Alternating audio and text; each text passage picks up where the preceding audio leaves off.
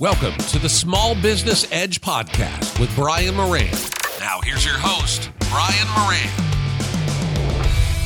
Hi, everyone, and welcome back to the Small Business Edge podcast. My guest today is Amy Friedrich, president of U.S. Benefits and Protection at Principal Financial.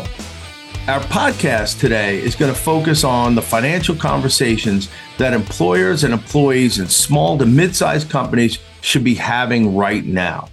And I'm excited about this because I think there's going to be some great takeaways from today's podcast. So, welcome to the show, Amy Friedrich. Thanks, Brian. It's great to be here. Thanks for having me. As you know, you are one of my most popular guests. People love the takeaways that you give them. Uh, I get nice feedback from my listeners, so you are always welcome. And we, and they fantastic. Love, I love that. Yeah, they love hearing about this Principal Financial Well-being Index that you promote, and I'm a big fan of it because of the information in there. So, what I'd love to do is I'd love to kind of your your well-being index, your latest well-being index came out at the end of August, right? End of last month. Yes. Mm, so I'd I'd love to talk about that in specific, the challenges and the and the kind of chasm between employers' views of finances and employees' views. Sounds perfect. Yes. So I'm going to read something that I pulled from the, the Well-Being Index, and then I'll ask you my first question. So, according to the latest Principal Financial Well-Being Index, while both employers and employees' top concerns include rising costs and macroeconomic challenges, employers feel more satisfied with their business's present financial situation than employees feel about their personal finances.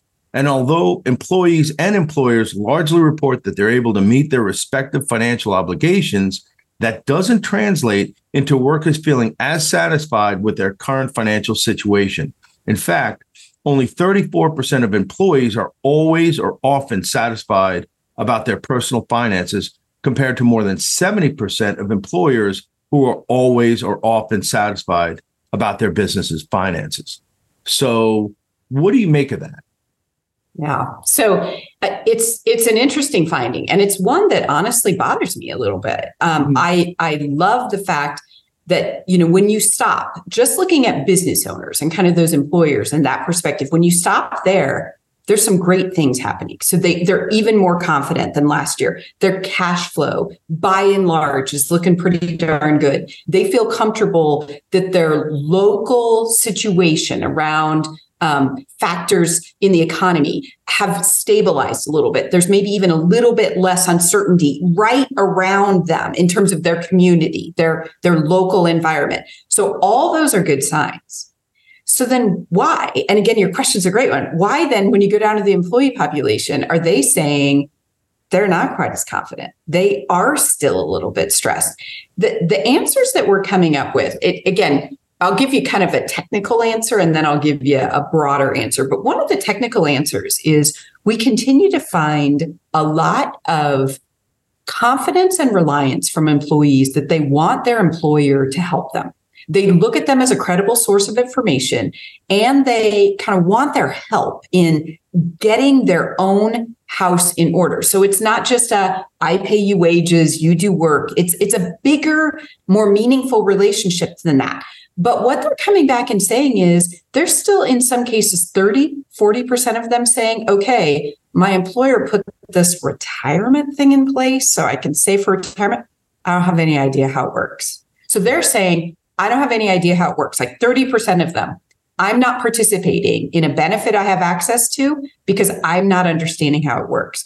So I think what we're hitting is that employers and employers are probably like oh great i have more work to do now. But but if employers can use the resources more effectively to get that information down to employees like how they save how they protect how they use the things the employer is already helping pay for or making available to them they're they need to technically understand how that benefits them more and they're not putting that together think the other piece that's more of a feeling to this is they're still seeing daycare challenges. They still don't have the answers for elder care. They mm. still don't have the answers for the things they want to, to purchase on a day-to-day level they're still feeling a little uncertain about some of the inflationary pressures they're feeling uncertain about um, care for their parents they're feeling uncertain about care for their children so those things you could argue are not directly related to their work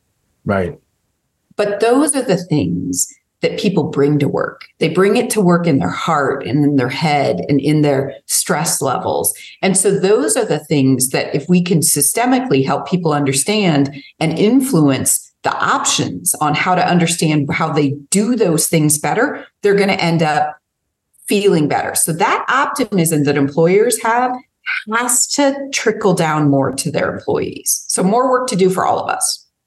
Well, there is a huge upside to employers if they're able to help their employees in that fashion, right? I mean, all of a sudden your presenteeism level goes through the roof, your engagement versus disengagement levels go, you know, way up.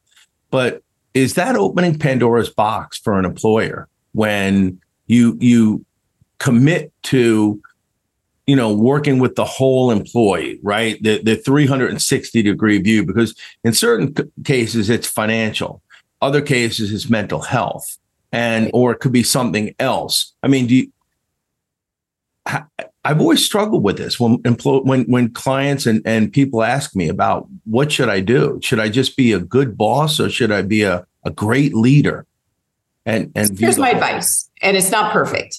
it doesn't really have to be an either or. So, okay. in, in my mind, my best advice on this is start small. So, let me give you a really, really specific example. So, if you work with a great, you know, insurance or group benefits provider, and they're providing you with a, a group life uh, benefit. So, if one of your employees would pass away, there's a benefit for the beneficiaries. Okay it is in everyone's best interest if there's a will, if they know who the beneficiary is. So it's also in the, you know, insurance company's best interest to understand that they've designated a beneficiary. So what that means is often when you purchase those products, there's value added things like will preparation services that are available for free for the mm. employees just because the employer has made that great decision to make that benefit available. So even things as simple as looking at your existing coverages and saying, does that give me access to will preparation services that I can communicate to my employees? Does that give me access to employee assistance programs? So if you have a disability coverage, often that comes with that value add piece of that employee assistance program. So do you get three calls a year with that employee assistance program that you could use to help locate or isolate out childcare options, to help understand grief and stress counseling? So, as a small practical level, you don't have to open Pandora's box into yeah. saying, I'm going to help take care of everybody your life, but you can go a little bit deeper with your current commitments and say, there's even more here that I can help you on a day-to-day basis with. So so there's practical small things employers should ask. If they've got the right partners working with them they should have some of these other value adds like will preparation services and employee assistance programs. I love that. And yeah that's a that's so that takes the onus off of the employer and says look i will provide this coverage for you and, and you know you're going to have to do some homework. You're going to have to participate in conversations but these are conversations that you should be having.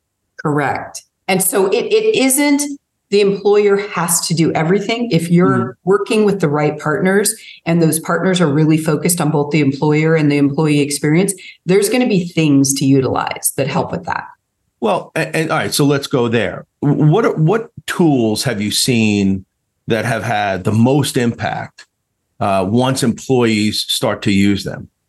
So there are. Uh, this sounds so basic. I'm just going to tell you it sounds. I love basic. Okay, there are um, literally budgeting tools. There are, and if that budgeting tool starts to see that there's a, you know, you ran a calculator, one of the biggest expenditures is something that's going to look like a child care or an elder care, the best ones I've seen then point you to other resources that are free or automatically available. And so the ones that have been the simplest tools are the ones that are integrated into, I'm going to call them free services. Now, often they're services that have a public private partnership. So mm-hmm. there's a, there's a, you might find in the end that the small business administration is actually helping with the facilitation of something or you might find that there's actually part of um, you know, health and human services that mm-hmm. has some sort of an ability to fund at a community level. But it's where those tools, like basic budgeting tools, start to connect with public private partnerships that you start to get the best results. And people are like, oh, that's a free service I have right here in my area. And yeah. I didn't even think about utilizing that. So how do how do employers utilize these tools? To attract and retain employees. So you probably, if you're an employer, you probably worked with someone who mm-hmm. recommended if you want to put a group benefit in place, or you want to put a retirement benefit, or you want to put a medical benefit in place, you worked with an intermediary to right. someone right. in the middle. Mm-hmm.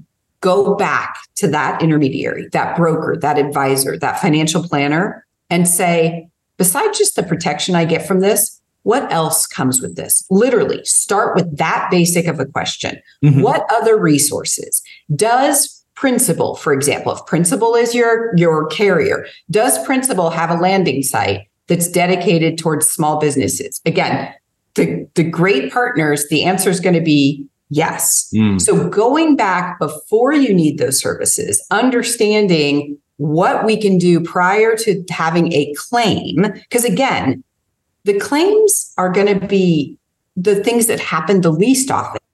The need to understand how it helps provide protection is going to be the thing that happens all the time. Mm. So the best tools can be reached by landing pages, calculators, and they're going to be available from often the, the carrier, the insurance company who's provided that benefit but your broker advisor or financial professional is going to have should have the insight to know here's where you go go back and look at these sources and places. Now, as an employer, is it possible for them to see, and maybe there's a confidentiality portion of it, but is there a way for them to see in aggregate form how many of their employees have used certain services? Yes and no. There's certainly going to be you you want to know, you know, that privacy is going to be respected. Right. You're never going to pass on claims data. But when I think of like utilization of like, um, let's say dental insurance, yeah. there's a great connection between overall health Mm-hmm. and oral health. I mean, it sounds kind of crazy, but great studies exist that taking care of your teeth actually means you're taking care of other parts of your body well. So that connection yeah. asking for how many of my employees are actually utilizing in aggregate. They're not going to give you specifically like, you know, Frank or Janie or whatever went right, went to right, the dentist. Right. But in aggregate, what is the utilization of some of these? Certainly, what is the participation in a 401k program, like a savings program? Right. That is readily available. And and maybe how many people have tapped into uh, the budget calculator that you were talking. I, I would just, as an employer, would want to see, okay, this is being utilized, which is great. Maybe this is being underutilized, and so I should bring this to my employees' attention that this is not necessarily a free service. It's free to them, but I'm paying for it as part of my group benefits program. Correct. So use it because it doesn't cost you any money. Yep. And I would say there's um, and I'm going to bring in even a, I'm going to bring in a little bit of a, a gender, male and female dynamic here. Mm-hmm. Is that one of the things we continue to see is that female business owners are carrying with them kind of higher levels of stress mm-hmm. and less likelihood that they're saying, I feel really informed. So, one of the things we've got to do, regardless of gender, regardless of age, regardless of generation, is go back to the financial professional who made recommendations about these programs and say, what am I not asking you about? You, you have resources that you've got to press further to say, what would be the next best question I should ask? what should be the next best question? And again, if you're working with the right partners, you're going to get good direction from that. All right. What are some things that employers either shouldn't do or should give serious consideration to when they're thinking about supporting access to financial security for their employees? Right? There's got to be a uh, you know, 10 do's and 10 don'ts. Yeah. Yeah. there are definitely some do's and don'ts. And let me just give you a couple. Um, I would say a don't is, um, and this is really tempting, especially for smaller business owners. Mm-hmm. Don't um, build an entire program about one employee's issue. Do right. try to understand across your employees themes that you see emerging, um, mm-hmm. commonalities of where people have issues or questions, and then bundle up those themes too often the employer, especially small employers, are like, hey, this happened to me once, and now I'm worried it could happen to someone else. So I'm going to create my entire benefit design yeah. around this thing that happened to me once when a dental claim got denied. You know, mm-hmm. we yeah. I have conversations like that all the time. And my so my don't is don't let one experience or one employee's need take over your entire plan design. Right. Make sure, do make sure you have regular ability to gather information from your employees so that you're able to see your own trends. Those conversations. So, someone, a, a business owner actually came back to me later and said, you know what? I only employ 19 people. You actually told me to go talk to all 19 people. I ended up getting two things that were about the benefits program that I had in place that I made changes on, but I ended up learning three things that I was doing wrong about technology and how I had them set up for scheduling. So the other do is open up the conversation enough that even if it starts with like, what do you think about benefits? What do you think about where you've got gaps? It turns into operations can be better, technology can be better. We can have better communication this way. So, so the biggest do there is do schedule regular, not performance based, right. but regular business feedback based conversations with your own employees. I love that. I love that. I would say quarterly. It's just uh, like a lunch and learn or a breakfast meeting or something like that where yeah and sometimes they take 10 minutes and sometimes yeah. you, you have two hours worth of content that you're like wow not only did i see something about my dental benefit or my health benefit that i had no idea was causing pain or that people loved I also find out things about how we're working with customers that isn't working very well. Yeah, yeah. I bet you AI would come up in a conversation, right? Oh, I think once or would. twice. yeah, I think it would. All right. First of all, I love your advice for employers to really, you know, take care of their employees, but do it in a way where they don't carry the entire burden on their shoulders. That you say, look, I, I'm I'm you know, providing this, these employee benefits to you. So they cost me money, but they're free to you. Please do me a favor and take advantage of them, all of them, right? While while you Got can. And, and again, and, we continue to get data that says they are not doing that, either because they don't understand it or they're afraid to ask questions about it. Ask the questions. That that yep. is fantastic. So and, and again, sometimes the employer has to give them the opening, the discrete opening to ask the question. Right, right. And they could ask, they could, you could have your your your broker come in, your advisor come in and give a whole presentation. Here are 10 things you're not using in your current employee benefits plan. Love that. Yes. Did you did you not you know you have it? I remember seeing the, that this was years ago, but it was you know three things that I'd like to add to my employee benefits plan. It was a, a survey among these companies, and they said like over sixty percent of the answers was things that they already had we consistently see that. That's exactly right. That that really someone might be saying it slightly differently but in the current design of the benefits they have the majority of the needs already have a place where you can meet them. People just aren't using them that way. That's crazy. That's yeah. crazy. All right let's i want to bit, but we're kind of in the home stretch a little bit but i i, I want to get to the uh, well-being index because it's one of my favorite things when it comes out so you had the the latest well-being index survey come out last month. Were there any surprises? Like what what what were some surprises that uh, you saw in it, if there were any? Well, yeah, there there are always surprises. So one big surprise was we keep waiting. You know, there's this continual there's a recession coming and there's bad news coming yeah. and there's this yeah. thing coming. Yeah. So we keep kind of waiting for business owners of all sizes to be like, "Oh yeah, I have cash flow concerns. Yep, I have um, you know, concerns about the growth of my business. Do I have more customers now than I did a year ago? So the surprise continues to be that essentially business of all sizes are saying, nope, this year looks better than last year.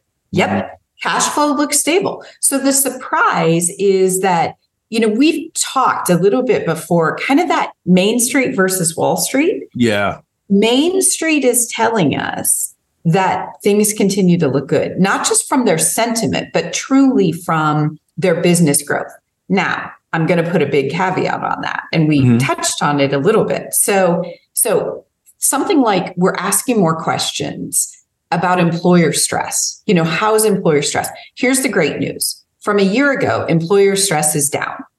And that's great. We've seen that drop back off kind of since the pandemic, since everyone was shifting their business model and worried about, you know, health of their business, health of their employees, the stress has started to trickle down. That stress is not trickling down evenly between males and females.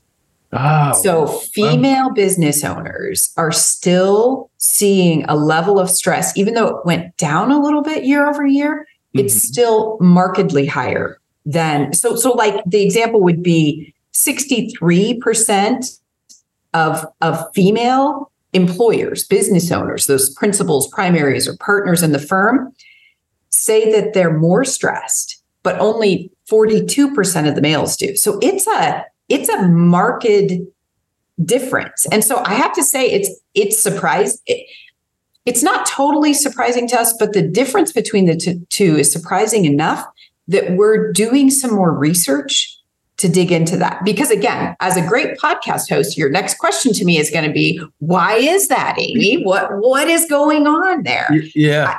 Yeah. And so our answer right now is I don't think we understand that well enough. It makes me think of a quote, and I'm going to apply it to moms.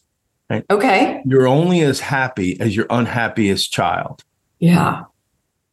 Yeah. And I think for women business owners, and I've dealt with a lot of them over my career, is that uh, they take on the stresses of their employees and their partners and their vendors. So if somebody comes to them and shares with them that, you know, they're worried about this or that, they take on that stress as if it's their own.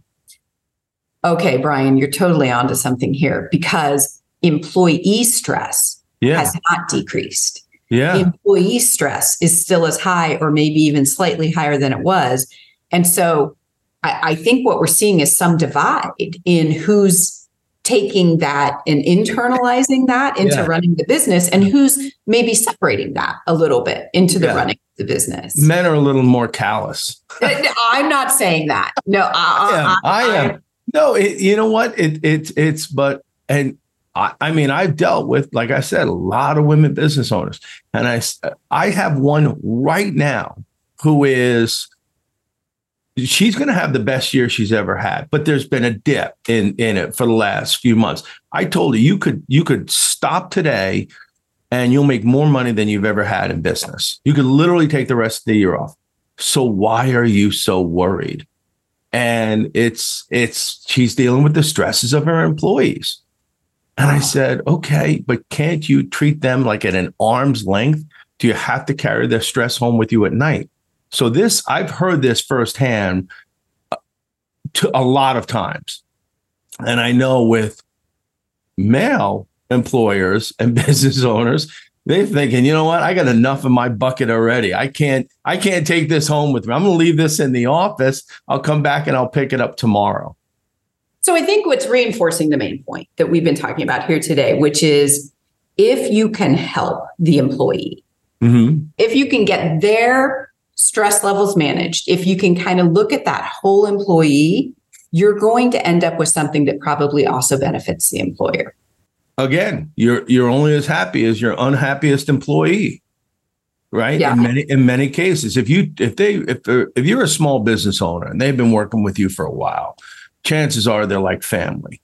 And so if they're going through a rough time, you know, it's going to be on your mind as well. You're better off proactively dealing with the situation rather than reactively having, you know, uh, suddenly a $5 problem becomes a $5,000 nightmare, as I like to say, you know, boy, I should have nipped this in the bud early. I should have taken time to help the employee. And now it's kind of, it's spread into the work and it's kind of spread out among the employees. Um, and I think, I think one of the points you made at the beginning is really true here.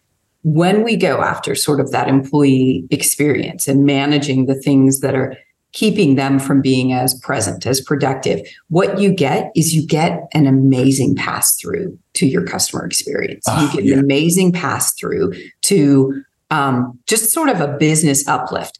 People around them like working together better. Their interactions with their customer have more patience, more positivity. And then you end up sort of creating this virtuous cycle for your business by mm-hmm. starting with that employee. So again, a surprising note for me is that, and a very pleasant note is that employers are at the right place. They're at the right headspace. Their business is actually running pretty darn well. We've just got to do more work to translate that practically down to how the employees view both the stability of the business and how they do their work.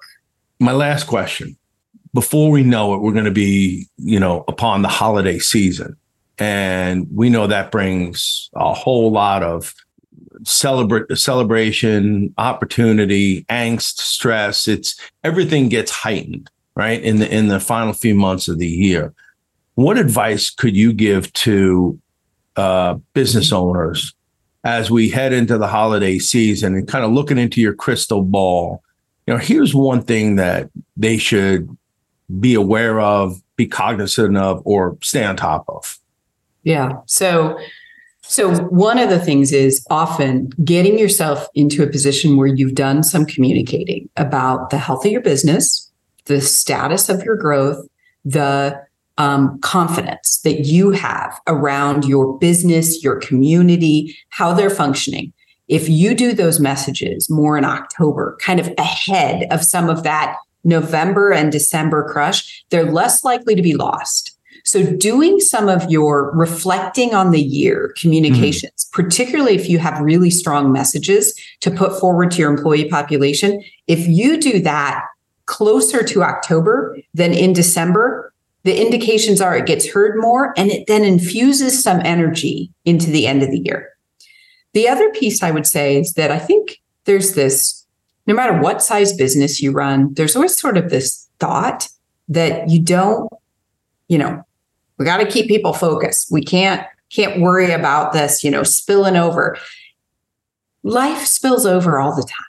Yeah. So I think to the extent business owners are comfortable expressing their joys, expressing their successes, expressing some of their fears, and then they ask their employees to sort of join with them through the end of the year on that journey. When employees feel included, when they feel like someone has asked or that their employer needs their help, they indicate higher engagement. So the other piece of advice I would say is open them up into your journey as the mm-hmm. business owner. Tell them a little bit more about your joys and your fears, and then make it a journey that you're going to go on together. And if you do that prior to everything feeling crazy in December, you're often going to have the position to have that clean breath of air in January of the next year. Wow. That's beautiful. That's that's we're gonna end it right on that note. Fantastic. You know? I, I really love that. And I think that's great advice for all my listeners. Uh, many of them have employees, you know, some will have five, some have you know 500. Right. But I think they can all learn something from what you just said and the takeaways. So thank you. You Amy bet. Friedrich, um, U.S. Uh, President of benefits and protection at Principal Financial has been my guest today on the Small Business Edge podcast. And I would highly recommend, and I'll even put them in the resources page, some previous podcasts that I've done with Amy on previous well-being index surveys that Principal's done. it's they're fantastic conversations. So I definitely want to have you back on. We just have to figure out maybe around the next well-being index survey, we'll do it again. We'll become like buddies.